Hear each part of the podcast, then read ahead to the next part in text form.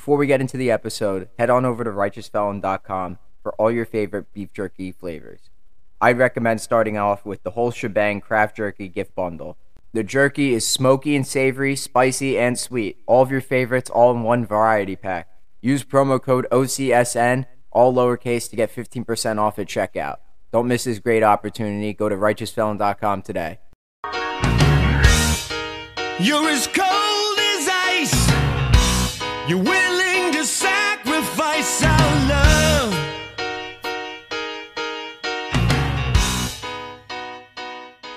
Hello, everyone. Welcome to the Ice Cold Takes podcast. I'm your host, Joey DeMeglio, and the first move of the Rangers' long off season has already taken place as head coach Gerard Gallant and the team mutually agreed to part ways last Saturday. Joining me to talk all about it is Nick Zararis. Thanks for joining me, Nick. How are you? What's going on, man? Uh, the second round of the playoffs have been very boring. I- am going to be honest with you. This hockey has been less than stellar. Uh, the Mets are an atrocity. The Knicks are hanging on by a thread. It's been a rough couple weeks here since the Rangers got eliminated. Yeah, we get all the New York teams in the playoffs, and then like boom, boom, boom, everybody's out. Like, yeah. yeah. you're not winning this year. You're not winning this year, and you're not winning this year. And then the Mets forget about it. yeah. Uh, but yeah, the the second round of the playoffs, like the first couple games, like the Vegas, the Vegas series, I thought were pretty good, and the Seattle series. But now all the games are like blowouts, which is yeah kind of crazy. Uh, Toronto's game last night, game four, was uh was a pretty physical one. That was a close game. That yeah. one was was pretty fun. But I mean, uh, it looks like Florida's. I still think Florida's gonna come out on top in that series. They're, they're yeah, I'd be shocked. I mean, Bob's been great for them. That's been the biggest difference. I mean, he's having a genuinely great series, and he hasn't played like this in a while. Bob is one of the most confusing players in maybe the history of the league. Like, he went from being a Flyers cast off to winning two Vezinas to being the highest paid goalie in the league. One of the weirdest career arcs you I can think of of any player in the entire NHL. Yeah, he's got everything in, in that in that arc, that character arc you just laid yeah. out there. highs, lows, some more highs, some more lows, everything. Uh, but yeah, yeah um, Rangers getting kicked out of the playoffs in the first round, still such a disappointment. I know Dan Rosen was uh, he made a mistake the other night. I don't know if you caught that. He was saying, yeah, "Oh, the Devils, uh, the Rangers got caught in their own end and uh, let up a goal or something." Like that. Yeah, Freudian slip. The Rangers are still trying to get out of their own defensive zone against the Devils. Oh my gosh, yeah, it's because the expectation around the league was that the Rangers would be, you know, cup finalists or cup contenders, and that didn't ha- happen. And now it cost Gerard Gallant his job. Um, so now the question is, who is his replacement? There's been uh, names that have surfaced. We've already gone through and put to bed the Joel Quenneville rumors. That's that like happened within like a few days. Like they started the rumors and then stopped the rumors within a couple days which was nuts. And now it's like Laviolette, Darryl Sutter, Bruce Boudreau, and even Kris Knoblauch are uh, are the uh, the candidates now. Um, of those guys, like who would you prefer? None of the retreads even slightly interest me. The only two retreads I have even slight interest in, and neither is probably doable, are Brunette, the uh, Devils assistant coach, and Mike Sullivan, who, if the Penguins let him go, they would be very stupid to do. But those are the only retreads I could really justify. It's complicated because if you let a coach like Gallant go, most of us assumed they were doing that because they already had the next coach in mind lined up. I mean, Gallant, for his fault, he's got a decent paper resume. He would be the best of the retreads that are available right now. I mean, Darryl Sutter, the way he went out in Calgary, you can't justify that. Uh, Laviolette, same in Washington, you really can't justify that. Uh, Gallant's better than those guys. Uh, he doesn't have a better resume than uh, than uh, Sullivan, and Brunette at least is like he doesn't really have a big track record, so you can kind of sell me on the open endedness of it. That's the reason Knoblauch and Jay Leach, the uh, Seattle assistant coach, at least slightly slightly interest me is you don't know what they are. You can sell me on them being a lot better than what the Rangers have had the last couple of years. Whereas you bring in somebody who's already got a long established track record, there's nothing to like project your hopes and dreams onto. It's P- Peter Laviolette's been coaching nonstop in the NHL since 2001. He won a Stanley Cup 16, 17 years ago. With the Hurricanes the first year out of the lockout.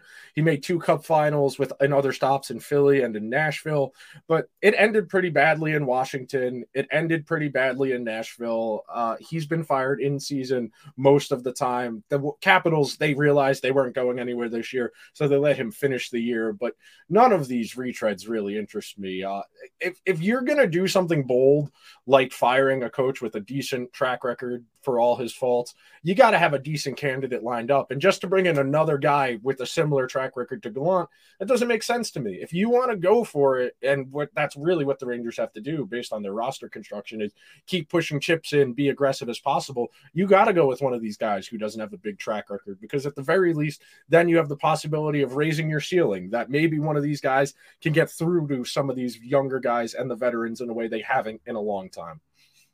Panarin, Zibanejad, Kreider, they're all like above 30 years old, right? So they're not getting any younger.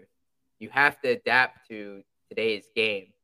Take a look around the league, like Edmonton, uh, Colorado, Tampa Bay. Their coaches all started from the bottom. Toronto's as well. Toronto Toronto, was the Mar he was the Marlies coach for a long time before he got the job there. That's the way to find your own guy. You got those are the guys who are about the hard work because the AHL is a teaching league. You have guys who are 33 hanging on to their careers, and you have guys who are 21, 22. That's their first professional hockey after junior or college. You have to be able to accommodate a lot of different types of people and a lot of different types of skill sets. That's why you find great, co- you find the best coaches in today's NHL down there because that's where the real work is done. Everybody is trying to get better down there, and that includes the coaches. And that's what I like about Knoblauch is, and they're young too, right? So, and and if they've played in the in the the league or if they've played hockey at all, it's sometime within the past twenty years, not the past forty years. Yes. Compared to like Darryl Sutter or uh, Bruce Boudreau or or Laviolette, even yeah. like those guys are more equipped to handle today's game. Like Knoblauch, for example, has worked with guys like Connor McDavid, Alex yeah. DeBrincat, Sam Reinhart. These are like these are not just like any NHL players. These are impactful NHL players, like top caliber players, like top 30, top 40 players in the league, right? Uh, that's a huge stretch. Like, McDavid is easily the best player, right? And then like yeah. Sam Reinhart, I don't know where he would be, but DeBrincat's got to be one of the best goal scorers in the league. Yeah, a couple 40 goal seasons, right? You know, uh, and he's worked with. I like the fact that he's also been in the organization for for a little while now, so he has some familiarity with guys like Lindgren or Chytil. Even like uh, you go and look in the guys that in the minors right now, Hartford is killing it. They're in the third round. Uh, they're about to kick off that that series tonight. Uh, this Thursday uh, that they were recording this. Um, but the guys like uh, Zach Jones, who might find his way up in the, the Rangers roster due to uh, cap constraints and uh, Matthew Robertson, Will Cuylle, those guys. So he has familiarity working with younger players. And if the Rangers are going to take the next step, they're going to have to let the guys they drafted pull a lot more of the weight. They took a big step forward this year, 40 point seasons from each of the kids, Kakko, Lafreniere, Chytil. Basically, Lafreniere had 39, but essentially a 40 point season, right? So they have got to give them more ice time. And I think Lafreniere, I've, I've talked about it before. Valiquette said it too. He needs to work on his game a little bit too. I'm not saying that you just hand them the ice time and then they're going to, you know, thrive. Uh, they have to put in a little bit more work too in the offseason, kind of like what Zibanejad did a few years ago.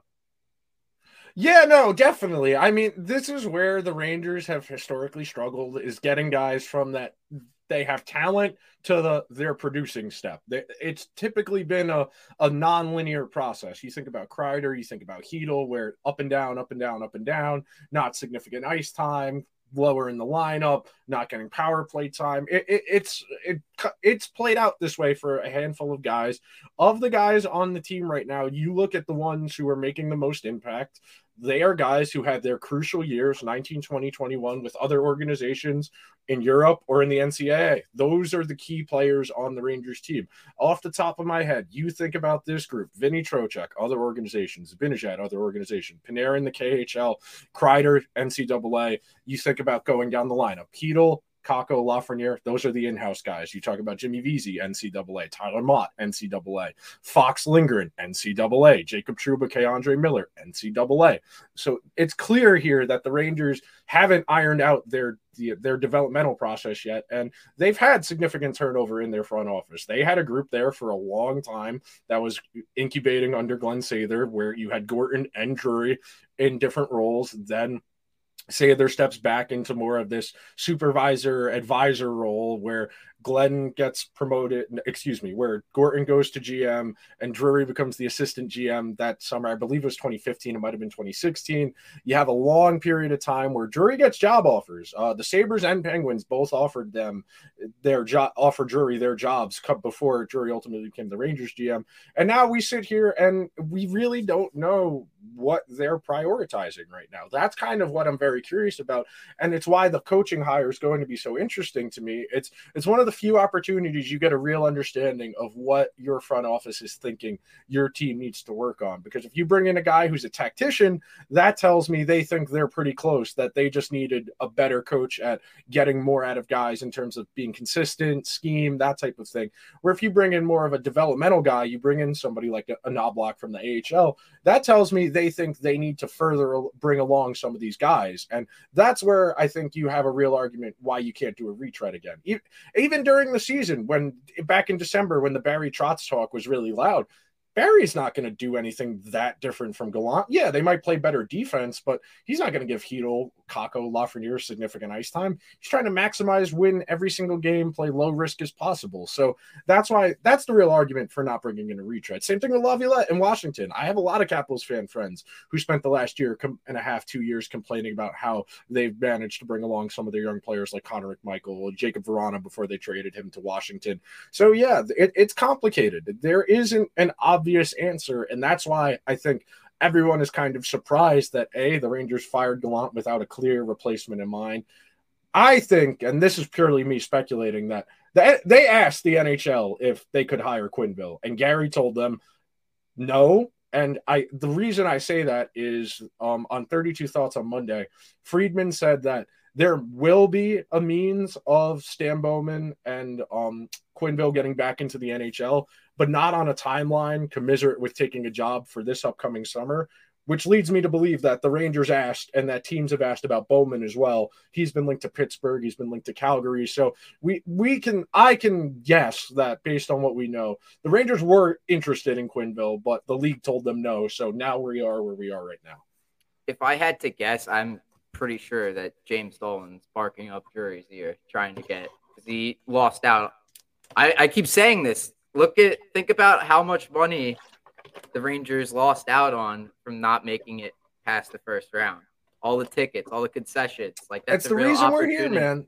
It is the reason we're here. You think about those 2018 and 2019 seasons as lean as they were, the rosters that those teams played, the amount of Libor Hajek, the amount of Phil DiGiuseppe, Vinni Lettieri, the the just the bottom of the barrel, the John fringe. Gilmour. Yeah, the fringe AHL guys who were playing on the NHL roster because they gutted the roster.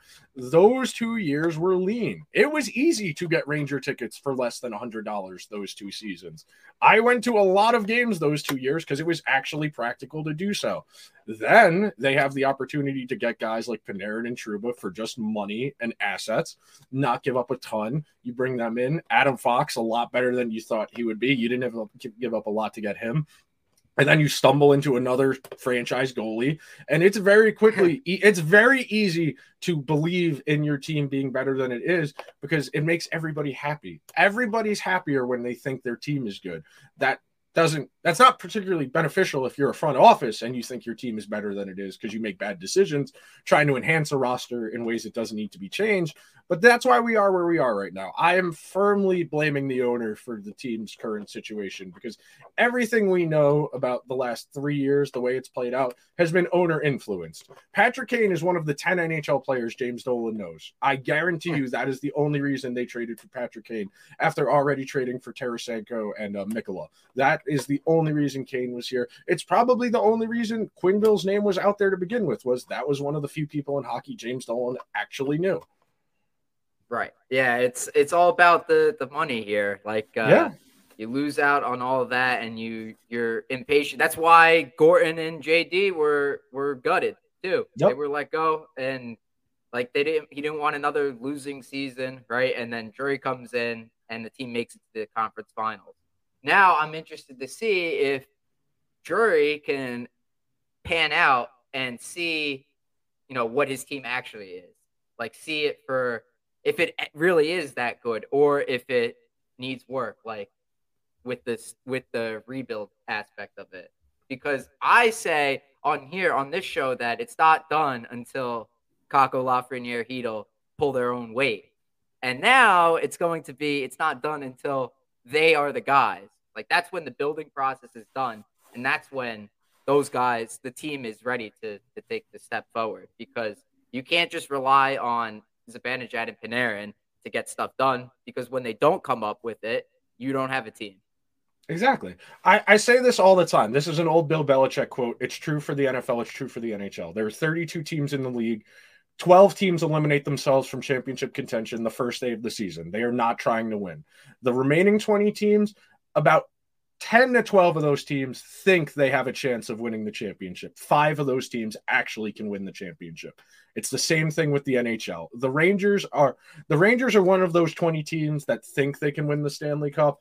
They're in the 12 they're in the five they are in the 6 to 12 range where if everything breaks right for them sure they could but they are not in the upper echelon of teams in the NHL the way the roster is constructed where with the skill sets they've prioritized. And you can tell what they've prioritized based on what they've spent money on. What their money is tied up in is empty calorie offense. It is power play specialists.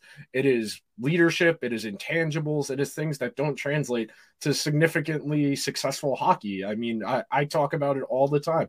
Um, what's his name? Corey Sznajder did his first round write up the other day, and I didn't get the chance to finish it this morning, but I was reading it. The single biggest indicator, the I think the split of the first round was six to two in, terms of the eight series of the teams that gained the zone with possession the most won. Of the eight series, six of the eight won. The Rangers are an okay to decent transition team. They were a decent cycle team this year. They were a lot better rush wise last year. And now you're kind of at an impasse where you have put all your eggs in the basket of Zibanejad, Panarin, Trocheck, Kreider. That is the bulk of your team. And then we throw in Trouba and Gaudreau, those six guys. That's 53% of the salary cap in those six players. And very quickly, you understand why the Rangers are kind of stuck where they are right now and why the coach is going to be probably what defines Drury's tenure. If this hire doesn't go right, there's a good chance Drury doesn't get to pick another coach there's a good chance if this goes badly, he doesn't get to pick another coach, and we're back to square one two to three years from now. So, excuse me, this will define his tenure. Mm-hmm.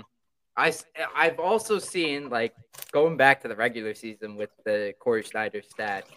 At some point around like the March, like March first, the Rangers were top five in forecheck and rush and rush offense. They were yeah. top five in both, and they were the most balanced team and I was interested to see like your thoughts if some people have talked we talked last week on the show about how the Rangers were missing an identity. Do you think that's the case? Oh, absolutely. They didn't have a bread and butter. They didn't have something to fall back on. You think about what makes teams successful in any sport, it's having something that is consistent, replicable, and you can do it over and over again. And eventually it's going to work for you. The Rangers this year, the entire season, even though they did have decent rush numbers and decent cycle numbers, very inconsistent in terms of a lot of different components. The forecheck getting going, being able to break out of their own zone, good neutral zone play, very inconsistent on in all three zones of the ice, and that lends itself to an identity problem.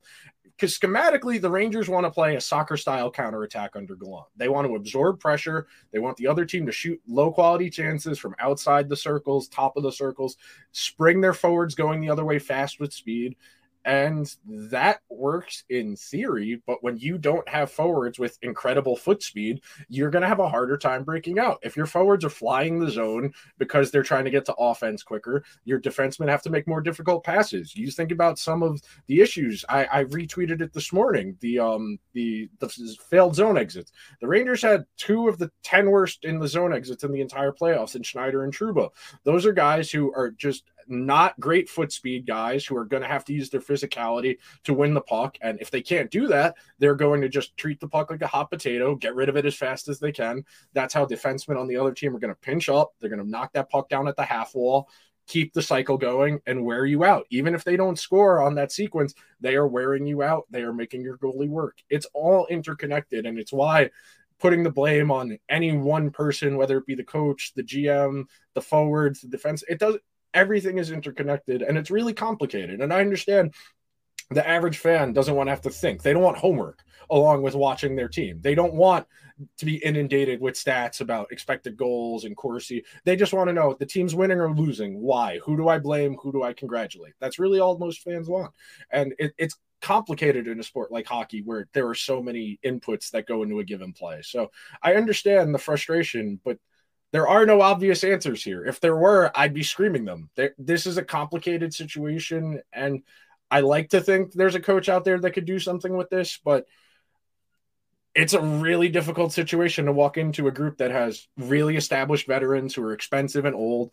Oh, and yeah, you have to take care of these four or five young guys who are going to be the team four years from now. It's really difficult to juggle both of those things. Mm-hmm. Yeah, I, am hoping that it's not like all right, the, in four or five years, like everybody else moves on, and then Lafreniere, Zibanejad, or Lafreniere, Kakko become the guys. Like, I want that to happen right now, so that way the team. That's the way it was together. supposed to work. It's, that is what I the Rangers what, sold it I on. I think David Quinn. I think that was the idea of David Quinn, like that he was supposed to come in here and work well with the younger guys, but it didn't happen. It no, did it didn't happen. happen. because in the 2021 season, the season that got everybody fired, they were managing that team like they were expecting to make the playoffs. I wrote about this last week in my auto- in my autopsy. I wrote about it this week in the why I don't really blame Gallant or Quinn. They were playing 35 games into Alexi Lafreniere's NHL career. He was playing seven minutes a game. He played less than 10 minutes a game 15 times in a 56 game season, where the Rangers were 25 to 1 to win the Stanley Cup. The Rangers did not go into that season expecting to win the Stanley Cup. Gorton and Davidson at their preseason like State of the Union press conference said, "We don't expect to make the playoffs. It would be nice if we could, but we don't expect to." They didn't get the memo because apparently the owner thought they were, and it got everybody fired because I, and that's where you get into the why I start blaming the owner more for all of this was the messaging from um, JD and Gorton was we think we're going to be ready next year. They ultimately were ready next year, and it took a Vezina season, one of the best goalie seasons ever to get there, but it took a, longer than they expected, and they didn't want to put the work in. That's really the most stinging indictment I have of the, the team is they don't want to put the work in. They brought in guys from other organizations who are were already developed, already finished products to try and cheat their way along. They brought in Gallant to raise the floor, not the ceiling. They bring in guys like Gaudreau, Sammy Blais, Patrick Nemeth, Ryan Reaves raise the floor, not the ceiling. And they got pretty far last year. They got farther than anybody expected them to. I think they came into the season last year like 18, 19 to 1 to win the Stanley Cup and were two wins away from getting to the Stanley Cup final.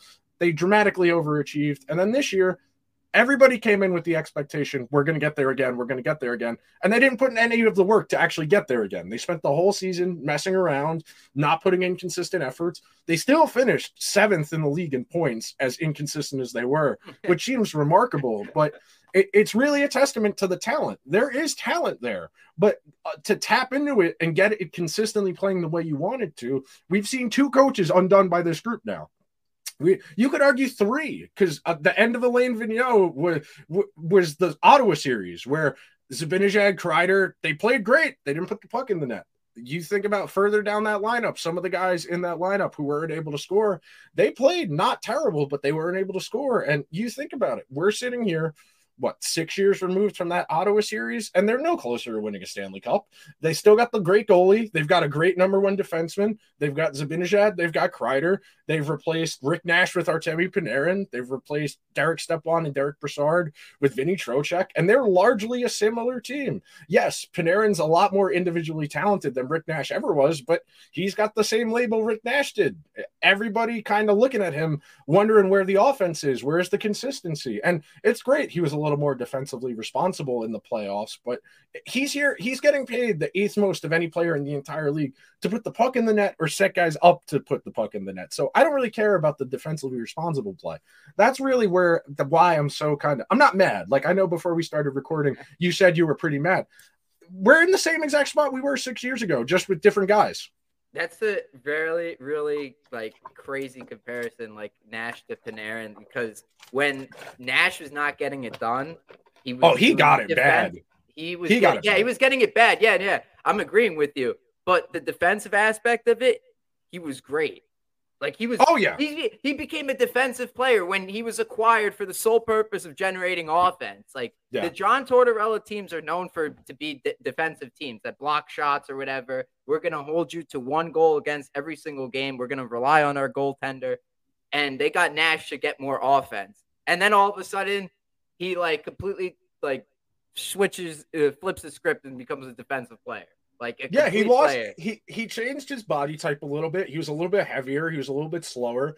He wasn't able to make as many high skilled plays, but he was able to use his hockey IQ to have better positioning and improve his defense. So kind of an evolutionary type thing. Not so much like kind of being pigeonholed, which is what how I kind of feel what happened to Panarin, where Gallant was really harping on him to play better defense, and that took away from his offense. I think Rick Nash evolved. I think he got a little bit older. I think he was bigger physically. I think he was a little more developed in terms of hockey IQ and able to do a little bit more defensively. Yeah, it took away from his offense. I mean, his best year as a Ranger, he scored 42. They went, they were the President's Trophy team. He had a good season, and it, it sucks. It never worked out the way it was supposed to. We're going to be saying the same thing about Panarin three or four years from now if things keep going the way they are. with with what you're saying about the 2017 Rangers and this year's Rangers, where they where both those teams are at. So like you take where the this year's team is at right now, Mhm. and you compare it to the 2017 team.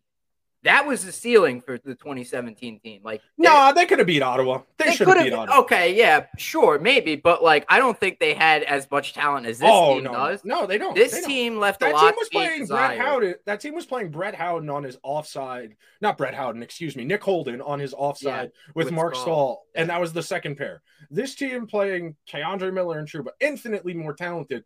But again, we're going only as far as the power play and the goaltending can take us because we're not a good team at five on five. They couldn't even make the adjustments this year with the power No. play. I saw I saw a stat on on Facebook. I'm gonna pull it up right now. It's on my phone. Uh, there there was two power play setups. One was four right-handers and one lefty, and the other was three and two, right? Yep. And so we've been claiming we've been clamoring for that for years to do to do that. So setup one after the after the Kane acquisition, the Rangers played with two power play setups.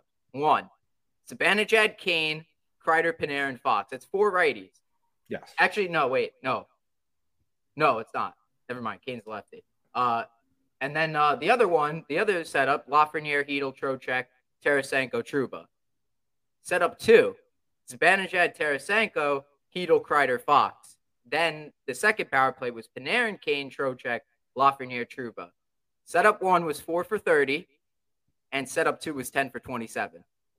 So the one that was used the most was that first one, and I have no idea why. I have no idea why. No idea why Zibanejad was moved off the left dot. No because they were why- accommodating Kane. They put way too many eggs in the basket of trying to accommodate Kane in his game. For all of his faults, he's still got the IQ and he's still got the hands. That he's not going to be able to do the transition stuff he used to be. They put him in a position where he was going to be supposed to be ripping. At that circle spot, he was supposed to be firing shots and he just didn't do that. He was passing, he was funneling pucks on net looking for rebounds and it didn't work. They fundamentally altered their power play, which is the most important component of their offense because they struggle at five on five to score.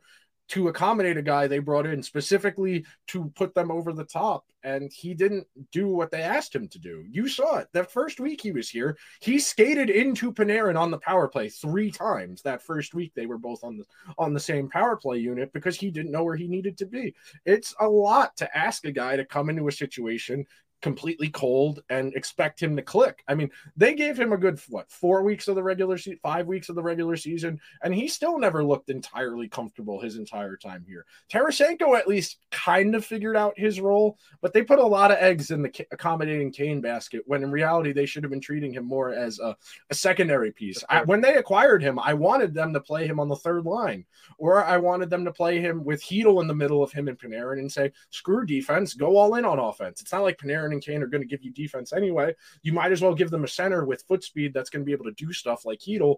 And they ended up playing him a lot with Zibanejad and a lot with Trocheck, which Trocheck doesn't have the foot speed, and Zibanejad doesn't shoot either. The same problem Kane has. So you kind of ran into a redundancy issue, which is something that uh, Ray Ferraro talked about during his pre uh, series preview for Rangers Devils. Was the Rangers are a supremely talented team. They have a lot of redundant skill sets. They have a lot of guys who do the same thing. Same oh, thing. Oh, and they don't have a lot of diversity of talent.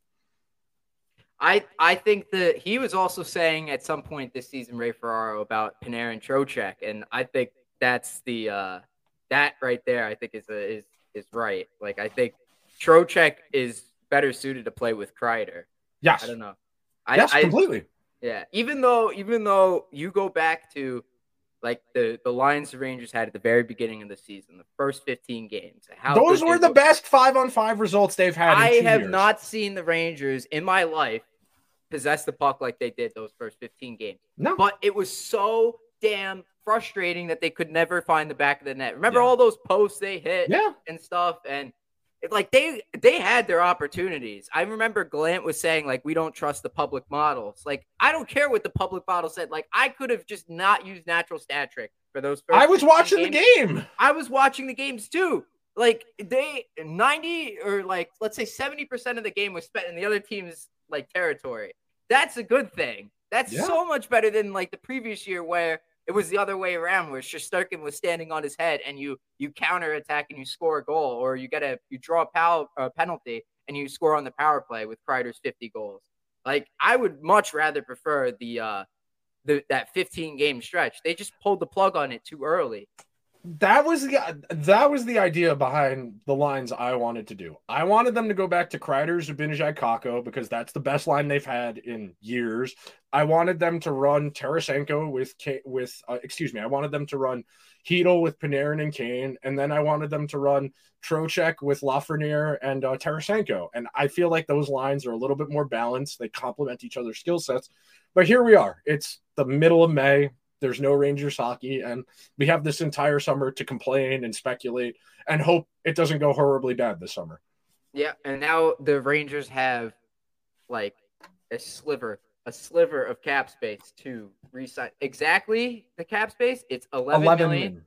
11 million seven hundred sixty-two thousand nine hundred seventeen dollars. That's it. That's all they have, and they need to re-sign Alexi Lafreniere, K'Andre Miller, and then fill at least five more roster spots. So at least three forwards, one defenseman, and one goalie. That's just to get to like 21 skaters. Yeah. Right. We, yeah. So let's do basic process of elimination. You can assume that Zach Jones is tentatively penciled into that last D spot because he's got no leverage. He's an RFA. He's going to get the minimum. He's going to get 800, 900,000. Cheap in house solution. Okay. Your defense is filled out. You still need to figure out if you're going to be able to play Lafreniere on the off wing, if you're not, or if Kreider can play on the off wing, or if Panarin can play on the off wing, because you need two top six right yes, wings. That's a huge. That's a huge thing. The depth chart on right wing is Kaapo Kakko, Jimmy, and nobody. yeah, yeah. That's all they got, uh, right wing. And Vesey was fine for what he was this year. He played way above my expectations. I thought he was just going to be a warm body, and he had a pretty good season, all things considered. They need they need one of the three left wings they have to play on the right. They do. There's no Mhm. other obvious solution here, especially with the amount of money you have tied up in Kreider and Panarin. That's 18 million right there between those two guys. Yeah. One of those guys has to be able to play the other side. Otherwise, you're going to run into the same issues we've had for the last three years, where Lafreniere is not getting enough top playing time. He's not developing enough, and we're sitting here wondering if he's ever going to be what we were promised. Arguably, I think I think Lafreniere played his best stretch of hockey those first 15 games of the season when he On the right with- right wing. yep. Yes. Yep. That was the Yeah, no. most. uh, there's people saying like, all right, he doesn't look comfortable on the right wing. It's not the same as when he's on the left side. It didn't feel that way when he was playing with Panarin.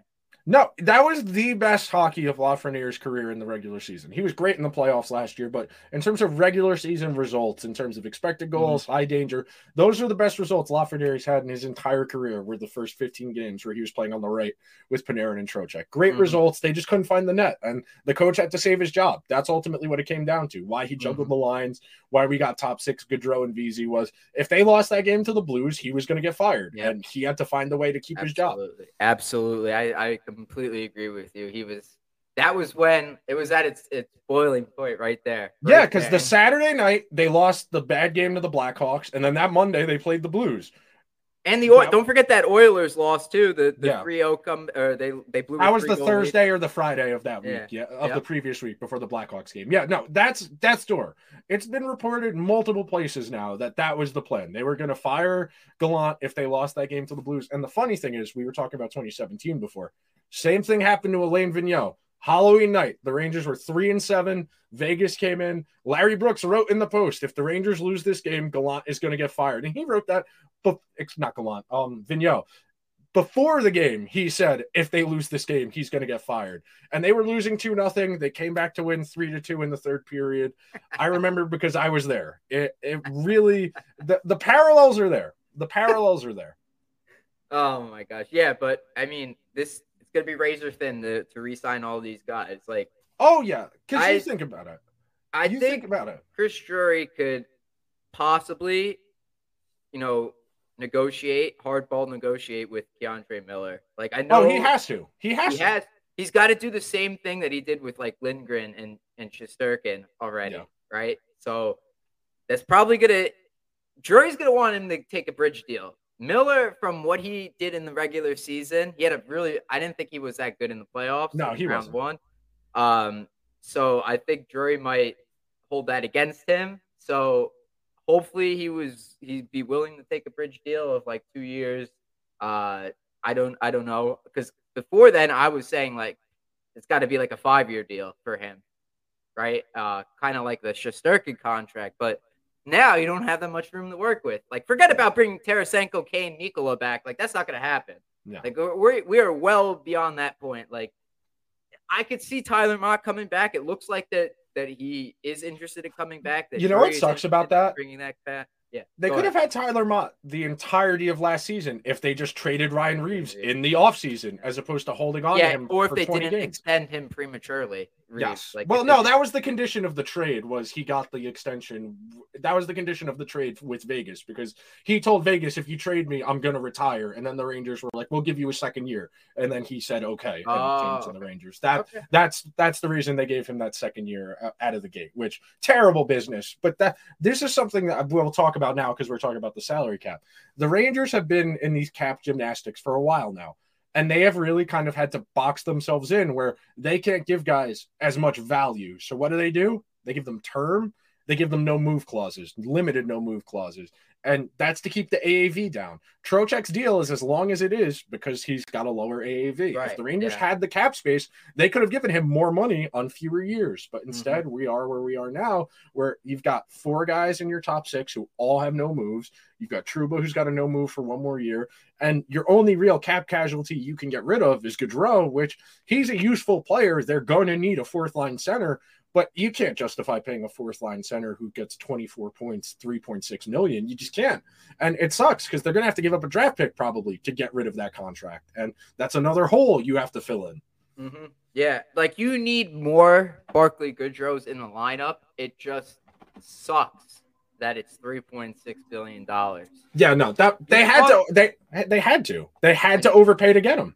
You you talk. I know you talk about this every offseason. Every offseason, there's always depth forwards, third and fourth liners that become available in free agency. This The Rangers years- could have signed Dylan back. Strome for two million dollars this year, and he would have given them the exact same production that Vinny Trocheck did. They could have signed Jon Merrill, who would have given them the exact same Yeah, production a couple years ago. that Merrill. Patrik Nemeth or um Niko Mikkola or Ben Harpur would have given them. And Jon Merrill got a good extension in Minnesota to stay there for three years. I think it was 1.3, 1.4, which Yep. would be beautiful, which is exactly what the Rangers need from their 6D. But instead, you know, they like the name brand stuff. They like buying guys who have credibility from other organizations. That's part of the going back to what I was talking about before. The they don't want to put the work in. They don't want to develop a Vinny Trocheck. They would rather just buy one. They don't want to develop a Jacob Trouba. They would rather just trade for one. And it gets to this idea now where you've turned over a lot of this roster in the last two years. You compare this roster to the roster from the 56 game season that David Quinn has. There are not a lot of guys who are still here, especially in the bottom half of the lineup. And it's hard to build a, co- a cohesive unit with one identity when you are constantly having to tinker around the edges because A, your guys at the top are too expensive to get rid of. So all you can do is tinker around the edges. But because your guys at the top of the lineup aren't good enough to really get you over that hump, all you can really do is get back to where we are. The lineup is good, it's got talent, but what's the identity? What are you going to be able to do? Well, we can't get rid of these guys, so we have to tinker around the edges and try and find guys for cheap. The only real solution I saw someone suggest, it might have been Hockey Stat Miner, it might have been Josh Califin, was they need to find over 35 guys they can do the incentive contracts with, like what the Bruins did with Bergeron and Krejci this year. That's really the only so obvious solution that's out there. But there's no one really out there that fits that mold. Corey That's Perry. enticing. That's one guy. And Corey Perry, if he's going to play fourth line minutes, eight minutes, ten minutes, he's going to play ten minutes a game at five on five. Maybe he kills penalties. Maybe he sneaks onto the second power play unit. That's you know. 20 at most 15% of the entire minutes in a game if we're if that's all we got as far as like solutions for a team getting eliminated in round one, you're going to get eliminated in round one again. Corey Perry's fine for what he is at this point in his career, but they need a lot more than just one bottom six forward. Yeah, I I think they probably hindsight is twenty twenty, of course, but it would have been better if they went after a Barbashev or a Hathaway or or. Oh yeah, I Bjugstad. wanted Nino Niederreiter. Nino Niederreiter and Nick. Bjugstad were my two guys. Those Yeah. were the two guys I wanted at the deadline. Credit Edmonton for going out and getting better bottom six players. I will Yeah. credit them I've I've harped on them for a long time for you know just having just being too top heavy. They actually did put in the work to you know Yeah, balance out that that top six and you know the middle the top nine really. Uh, Yeah. they did a good job with that. Um, I think yeah, I like I like Hathaway or Barbashev, right? Like, but I don't know how much they're gonna ask for. I, I have no idea, no idea. NHL GMs they like to throw money at those those uh those middle six players. Like you go Conor Garland, right? Even you go Yep. back to like Milan Lucic or Andrew Ladd, they always throw the money at these players. Like, and it's so it's so not even close to what they're worth, right? Like, uh, look at how bad the Lucic contract played out. The Ladd contract, how bad that one was. David Clarkson, right? Like, all Oh, those yeah. things. Barclay Goodrow. Yeah. You think about it where these guys who come from winning organizations who have won things, they see that they've won things in other places, and teams go, We need some of that over here. Yeah. Even if this contract ages badly, we need your intangibles. We need your experience. We need your institutional knowledge so that maybe you retain some of the information you learned while you were over there. While you were talking, I looked it up on Evolving Hockey. They have Barbashev at 4.7 in their Oh. contract projection and Hathaway at 2.8. So neither of those guys, I mean, Hathaway probably, you could probably squeeze Hathaway in, but that's Yeah. one guy. Again, that's one guy. And he plays the left, which you already have four left wings. Yeah. So it, it- becomes complicated. It really becomes complicated. And I think the most obvious solution to a lot of this is going to be the in house guys. Uh, I don't think Othmann's going to play this year. If he does, it'll be towards the end of the season. Everything I've read and heard, he needs more seasoning. He needs to play in the AHL. He can't go straight from junior to the NHL. That that was always a tough proposition. I think Cuylle, he'll get a real look this year because they need cheap guys to be in the bottom six. But maybe they can find another Jimmy Vesey type to take a PTO and they luck into someone else who's decent. But Mhm. that's really going to be the bulk of the the roster turnover will be in-house guys. There's not a lot of interesting guys out there. This is the weakest free agency in a while.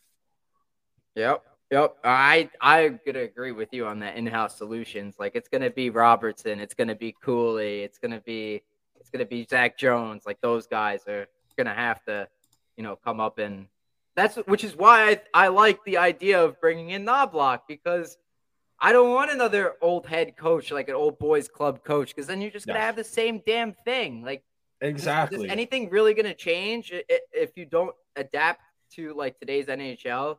Like the Devils are fast. If you just keep going at- with the same like these players can't dump and chase the puck, right? Like we, they don't have the foot speed to do it. They don't. They're not like Carolina. They don't have the will to do it either. It's Yeah. one thing to get there. Mika Zibanejad don't want to do that. Chris Kreider does that when he wants to.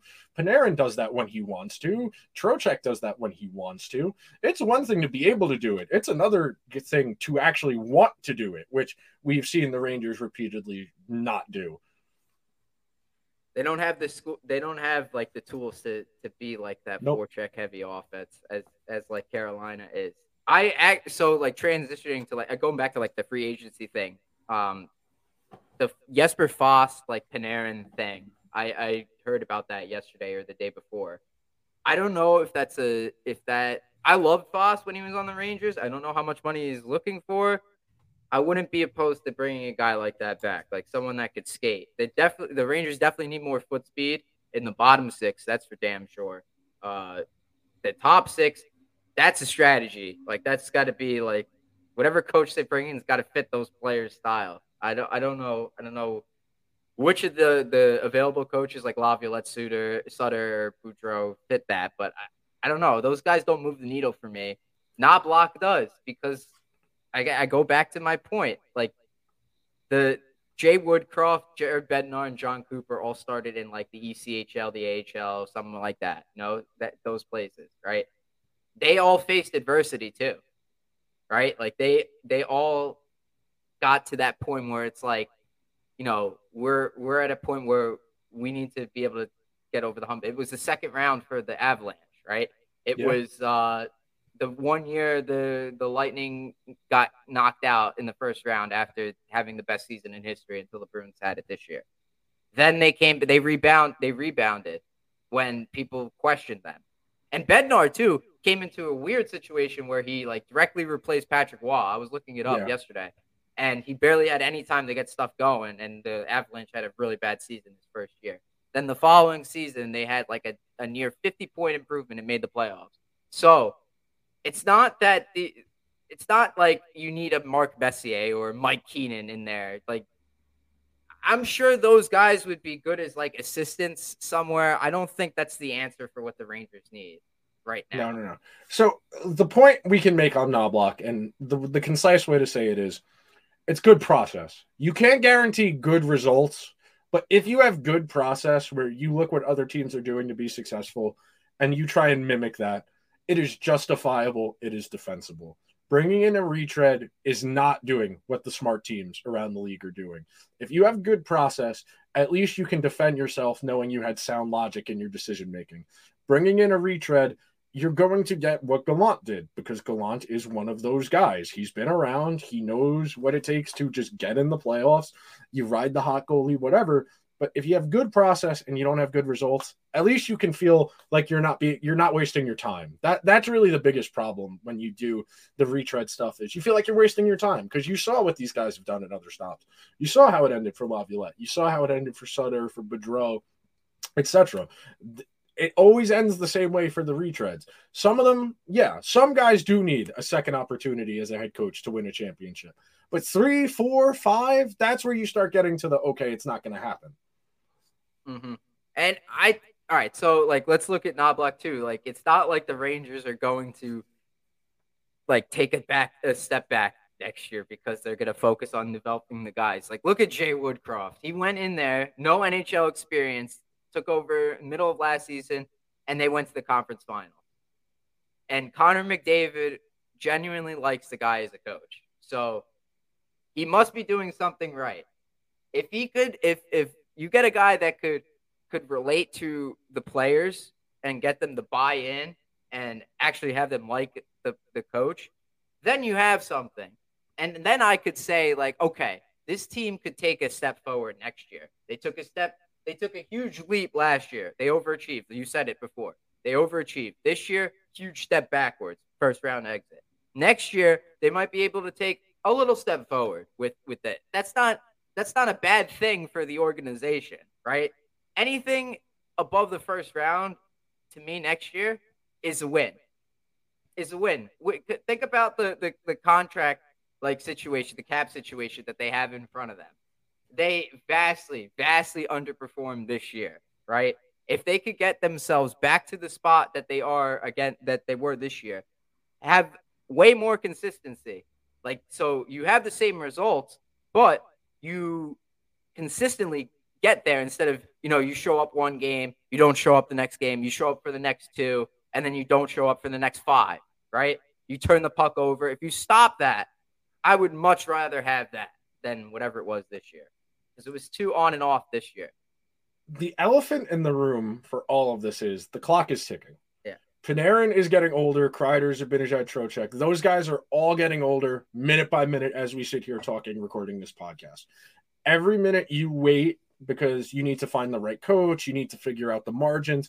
You're losing effectiveness from your most expensive players. And Andrew made the point on Liberty Blue on Monday that the Rangers could become the Jets very quickly, where you have Scheifele, Wheeler, and you have really talented guys. Scheifele and Wheeler are decent hockey players. You have Pierre Luc Dubois, you have Kyle Connor, you have Josh Morrissey, you have the elite goalie. But at a certain point, those older guys, they stop playing defense altogether.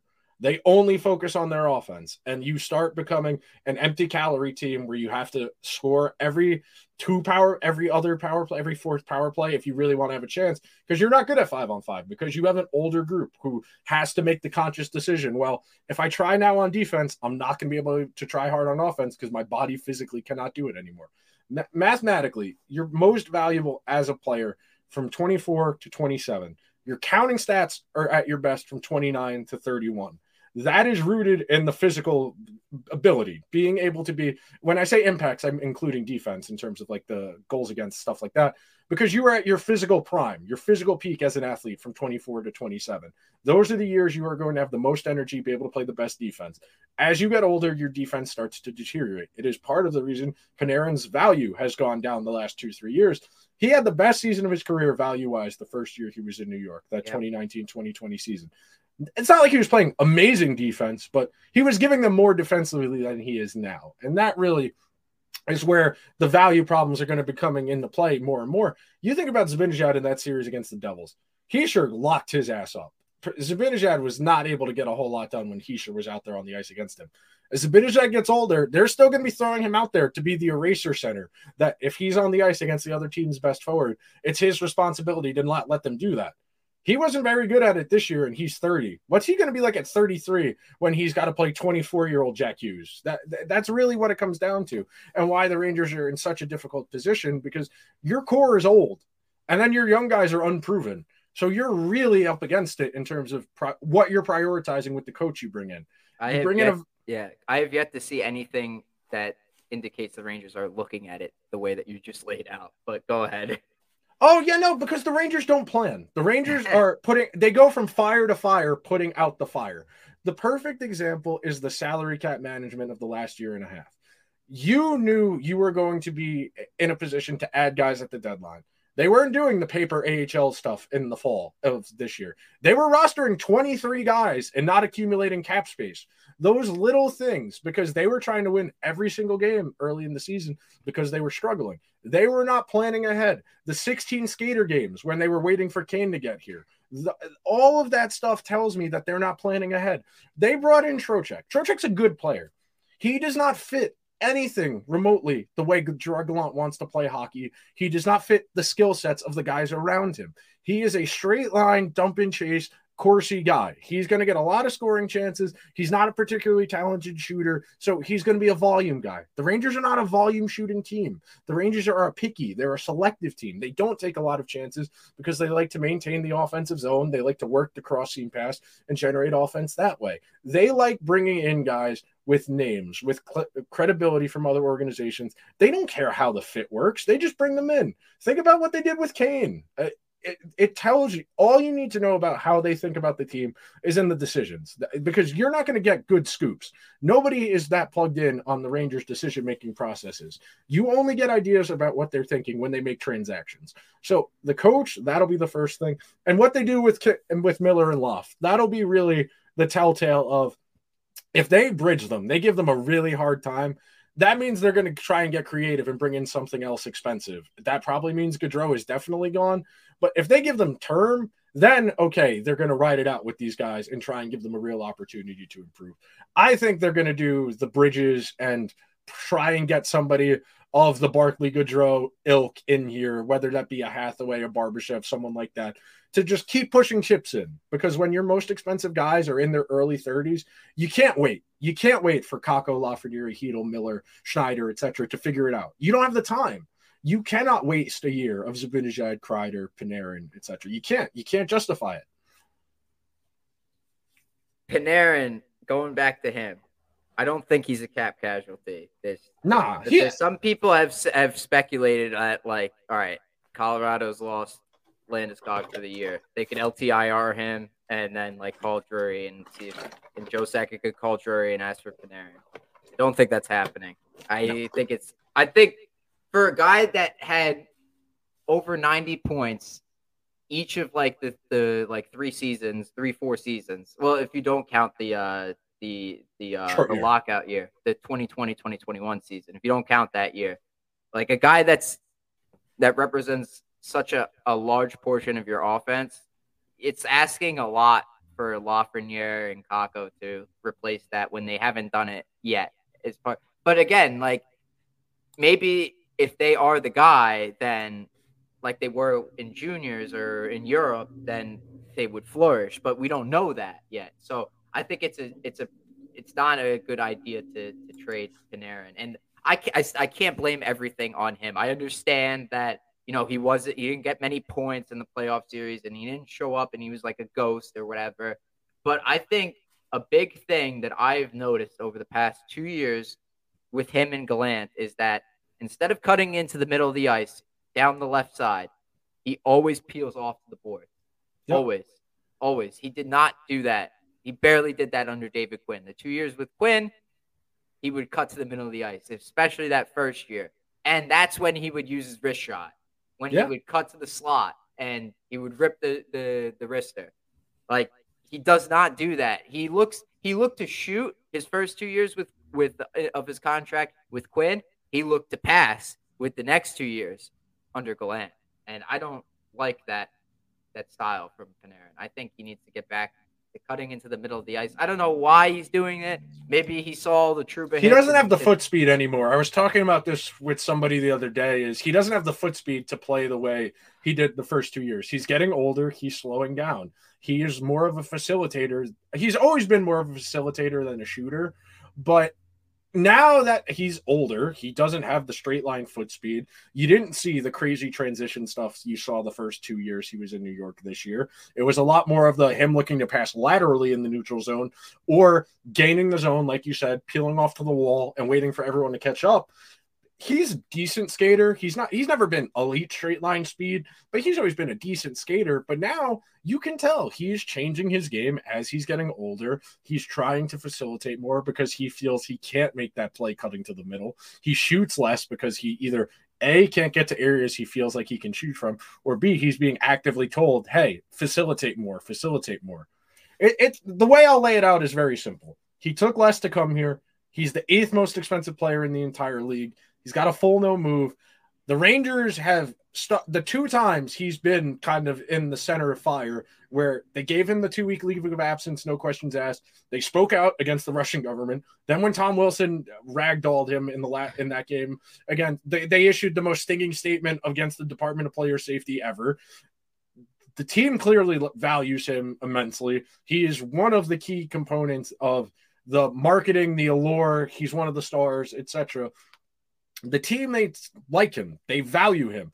Even though he didn't have a great playoffs, it's a lot easier to get rid of a coach than the eighth most expensive player in the entire league. And that's why we are where we are right now. Yeah, I can't I cannot place the, all the blame on on Panarin. You said at the very beginning of the show, it's a collectively as a team, they did not they did not produce. They failed to show up. Like you can't point fingers at every single at like one particular guy. Like collectively they collapsed. They didn't they didn't have it. They they No. just didn't have it. The Devils were the better team and and they lost. They lost. And Yeah. now they have to pick up the pieces and make themselves better next year. And that's the interesting thing. I want to see how the, the what they do with the coach because I'll agree with you. Like where they go with this coach is going to be really telling of what direction like they really think they they are like or or where they are right now as a as an organization how far along in this process they really are. Because if they go with a guy like Knoblauch then it's like a message to the kids. Come on. You're you're coming out you're coming with us for the for the ride with these uh 30 year olds with Zibanejad with the Kreiders with Panarin. They go with the Sutter. They still think those four guys that you mentioned are going to lead them to the promised land. I don't think those four guys are going to be enough to No. lead you to the promised land. You They're need good. a lot I- more than four guys. You need Yeah. a lot more than four guys. That's been the Rangers' issue. All this in the last two years is they don't have enough guys. They've got a decent top six, and then what they've treated the kids' production as like a throw-in. Like whatever they get from them, they'll take it. They haven't made it a priority to get the most out of them. which is why a guy like Knoblauch having Yes. that that that perspective adds that aspect to it. So like they wouldn't even have to do any work to like change the development staff. They would just need to put Knoblauch there. Or you you'd add in a couple good assistant like a veteran here and there or whatever. I don't know who's mm-hmm. available like that wants to be an assistant coach, but you throw them in there and there you go. Like Knoblauch is going to, you know, prioritize that. I I have faith that he would because he's worked with with you know talented players before, whether that's in the juniors or if that's in the AHL. Even when he came up into the NHL, the Rangers looked so relaxed under him. It was only a few games that he was there, but they looked so. See, the counterpoint to that is you were in high school. You remember having a substitute teacher and nobody being that stressed out about having a substitute teacher. That's the that's the pushback on that. It was three games. I can't I can't take three games in a in a fake season with no fans in the crowd particularly seriously. That's a good point. That's a good point. Very good point, actually. Uh, but I mean, I I like. I'm in on him. young too. I like I'm in on young. him or Jay Leach. Those are the only two candidates I'm even remotely interested in, and they're both Dave Hakstol assistants. Have experience as Dave Hakstol assistants. Which, the, if you've watched the Kraken this year, volume team, which again I don't think that's well situated to the Rangers' talent. They are not a shoot first group. They are going to overpass, and it's going to be difficult to get them to break the habits they've had It's for a gonna be very time. frustrating. It's like the same. Yes. They they've done it for years, like where they overpass, like they have Yes. the open net and they just decide to give it to the teammate. I I, I can't stand that. I can't stand that. They're picky. They're overly selective. They generate dangerous chances, but because they don't make a lot of total chances, they're never going to have great underlying numbers. Mhm. In a vacuum, the way the Rangers wanted to play makes sense for the talent they have. Picky on offense, very passive on defense. Encourage the other team to take bad shots, go the other way with speed. Then once you get there, take your time, pick apart the defense. It all makes sense in a vacuum. But because you couldn't get them to execute the way you wanted to play, you got the clunky, disjointed mesh you got this season. We'll have to see. We'll have to see what's going to happen. I think if if you want to lay out a timeline or or an order, or a list of what's going to happen first, I think the coach comes first, and then any decisions regarding cap space comes after Yeah. that. Yeah, yeah, no, definitely, definitely, definitely. That's going to be part of the process is them sitting down with different candidates and talking like, so we want you to focus on this, this, and this. What would you do to facilitate that? Once we know who they've talked to, which we still don't know if they've talked to anyone yet, it's been pretty clamped down of, in terms of information of even who they're considering talking to. I know some of the candidates they probably want to talk to are still in the playoffs, which is why we probably haven't heard anything, anything yet. But yeah, we'll, know soon enough. I, I can't imagine this is going to drag on that long unless they really have their heart set on somebody who's going deep in the playoffs. Yeah, and like Knoblauch is is currently in the the conference finals for the AHL, so Yeah. uh, you're not going to hire him right away, right? So you got to wait and see. Hopefully, they win the championship down there. That's pretty crazy that the Wolfpack haven't made the playoffs in years, and now they're in the third round. Uh, Hey, man, hockey's a weird sport. Yeah, quite a turnaround there. Hopefully they could get it done. That would be that would be sick. I I was checking out the roster. I think Adam Sykora is like on that team now. And yeah, he came over from Europe a few weeks. Uh, I want to say like the first week of May, yeah. last week of March, April. I mean, something like that. Yeah. Yeah. Uh, so hopefully he gets in a couple of games so I can see. I, am gonna try and watch watch the game. Game one of the that third round is tonight at seven. I think I was checking it out, so I'm interested to see that. I haven't watched an AHL game ever, so uh, I got to make sure to tune into that. But uh, anyways, Nick, thanks so much for doing this with me. Really appreciate it. Uh, hopefully, we get some clarity on where the Rangers are at and uh, like soon. yeah, definitely. That's the dream, man. I, as long as, like I said before, if you feel okay about the process, the results you'll see when it happens. If the process is bad, then we can start the panic. Mm-hmm. And hopefully, the Mets get their shit together. It'd be nice. It, it's a little early for baseball. Memorial Day's two weeks, three weeks away, that's when you can start to worry in baseball. Yeah, yeah. Memorial Day, All Star break. Yeah. yeah. All right, let's uh let's wrap this one up. Hey Rangers fans, thank you so much for listening to the Ice Cold Takes podcast this week. Make sure you follow at Ice Cold Takes Pod on Twitter to stay up to date with the latest Rangers info. See you all next week. Time. You don't have to go home, but you can't stay here. No.